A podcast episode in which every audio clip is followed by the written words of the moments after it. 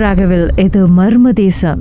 சொல்லுங்க சார் அதுக்கப்புறம் என்ன நடந்துச்சு? பாட்டி வேகமா ஓடி போயிட்டு தாத்தா எங்க கூட வந்தாங்க யாரையும் காணோம். என்னை வந்து என்னை வீட்டில் போய் சேர்த்துறீங்களா அப்படின்னு சொல்றாங்க பாட்டி. அவர் வந்து எதுவுமே பேச மாட்டாரு அவர் என்ன சொல்றாருன்னா அந்த இருமல் மட்டும்தான்.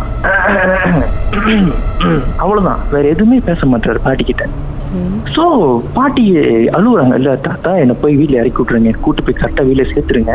எனக்கு ரொம்ப பயமா இருக்கு அப்படின்னு சொல்லிட்டு. ஸோ தாத்தா எதுவுமே பேசல. தாத்தா நடக்கிறாரு. பாட்டியும் கூட நடந்தே போறாங்க. நடந்தே போயிட்டு நடந்தே போயிட்டு அங்க ஒரு ரயில் தண்டவாளம் வரும்.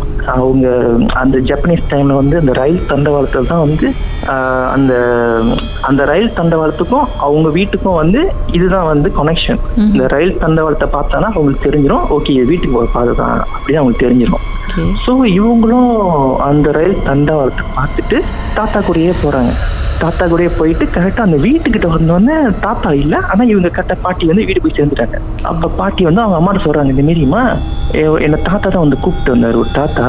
அவர் இங்கே தான் இருக்காருமா? பாட்டி சொல்றாங்க நீ இப்போதான் போன? ஒரு இத்தனை ஹவருக்குள்ள வர உனக்கு சான்ஸ் இல்லையே நீ எப்படி வந்த? அப்படின்னு. இல்லம்மா என்னை கூப்பிட்டாங்க அப்ப இவங்களாம் எங்க போனான்னு தெரியல. ஸோ இந்த தாத்தா வந்து இந்த தாத்தா தான் என்னை கூப்பிட்டு வந்தாரு அப்படின்னு சொல்லி பாட்டி வந்து முடிச்சிட்டாங்க. சரி பரவாயில்ல நீ யாரோ ஒன்று கூப்பிட்டு வந்திருக்காங்க சொல்லிட்டு அந்த ஸ்டோரி வந்து அதோட முடிஞ்சது. அது முடிஞ்சோடனே ஆஃப்டர் வந்து இந்த ஒரு ஃபியூ டேஸ் கழிச்சு. பாட்டியோட வீட்டுக்கிட்ட ஏரியால வந்து அவங்க ஒருத்தர் ஒருத்தர் இருக்கிறாரு. அவர் வந்து பிறக்கும் போதே வந்து ஊனமுற்றவர் அப்படின்னு சொன்னாங்க. இல்ல வந்து அப்படிதான் சொன்னாங்க. அவரும் நடக்க முடியாது ஒன்றும் செய்ய முடியாது அப்படின்னு இருக்கிறவங்க. அவங்க உடம்புல வந்து முனியாண்டின்னு இந்த குலதெய்வம் சொல்லுவாங்கல்ல முனியாண்டி குலதெய்வம் சொல்லுவாங்கல்ல ஒவ்வொரு உடம்புல அவங்க இறங்கி பாட்டிக்கு ஃபுல்லா காய்ச்ச பாட்டிக்கு. இந்த மாதிரி நடந்தோன்னே ஸோ அவரு உடம்புல இவர் இறங்கி மதுரை வீரனா இல்ல முனியாண்டியான்னு தெரியல அவர் உடம்புல இறங்கி அந்த கையை அப்படி தூக்கிக்கிட்டு பாட்டி வீட்டுக்கு நடந்து வராரு அவரு. அவருக்கு நடந்து நடக்க முடியாத ஒரு ஒரு பர்சன் அவரு. எஸ் கரெக்ட் அவர் உடம்புல இறங்கி அவர் நடந்து வந்து பாட்டியை பார்த்து நீ ஏன் இப்படி இருக்க தெரியுதா? உன்னை நான் அவங்கள்ட்ட இருந்து உன்னை காப்பாத்தினேன். என்னை நீ எங்கேயாச்சும் கவனிச்சியா? என்னை நீ விளக்கு போட்டு கும்பிட்டியா? எனக்கு கொஞ்சமாச்சும் ரெஸ்பெக்ட் அது வரையா அந்த என்னை நீ வணங்கல? அப்படின்னு சொல்லிட்டு இனிமேல் வந்து இதை நீ ஞாபகம் வச்சுக்க இதை நீ என்னை கும்பிடு. அப்படின்னு சொன்னதுல இருந்து அப்பதான் பாட்டிக்கு அந்த வயசுல ஒண்ணும் தெரியல அவங்களுக்கு. அதுக்கப்புறம் தான் வந்து இவங்களுக்கு வந்து குல தெய்வம்னு சொல்லி பாட்டி அது வந்து அப்படியே தலைமுறை தலைமுறையா கொண்டு வந்து இப்ப வரைக்கும் அவங்க இருந்திருந்தா கூட வந்து இதுதான் சொல்லியிருப்பாங்க. ஆனா எங்க பேர பையன்கிட்ட எல்லாத்துலயும் இந்த கதை சொல்லுவாங்க. இந்த மாதிரி ஒன்று நடந்துச்சு. அதுல இருந்து இப்ப வரைக்கும் அந்த முனியாண்டி தான் எனக்கு என் குல தெய்வம். அவர் இல்லைன்னா எனக்கு கஷ்டம்.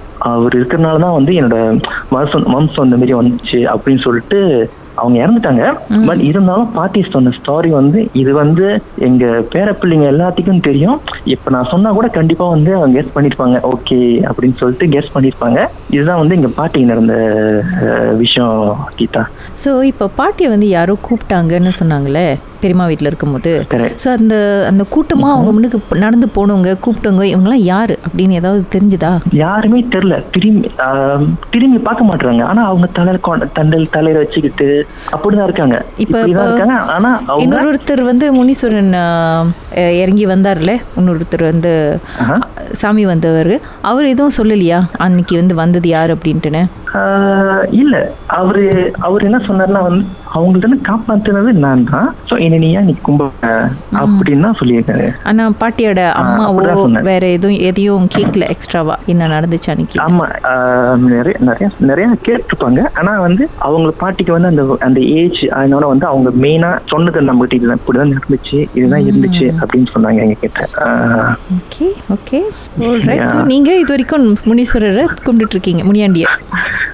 இப்ப இருந்து வந்து எங்க வீட்ல எல்லாருமே வந்து அவர் தான் வந்து குல தெய்வமா சொல்லிட்டு கும்பிடுறாங்க. ஸோ இது வந்து இந்த ஸ்டோரி வந்து பாத்தீங்கன்னா குல தெய்வம் இல்லைன்னு சொல்றவங்க சில பேர் கும்பிட மாட்டாங்க. ஸோ இந்த மூலியமா சொல்லிக்கிறேன்னு குல தெய்வம் வந்து ஒரு கும்பிடணும் இருக்கு அப்படின்னு சொல்லலாம் நம்ம. ஸோ நம்ம வந்து அப்ப அதை வந்து பாட்டி வழி வந்து நம்ம கும்பிட்டு வந்துட்டு நம்ம.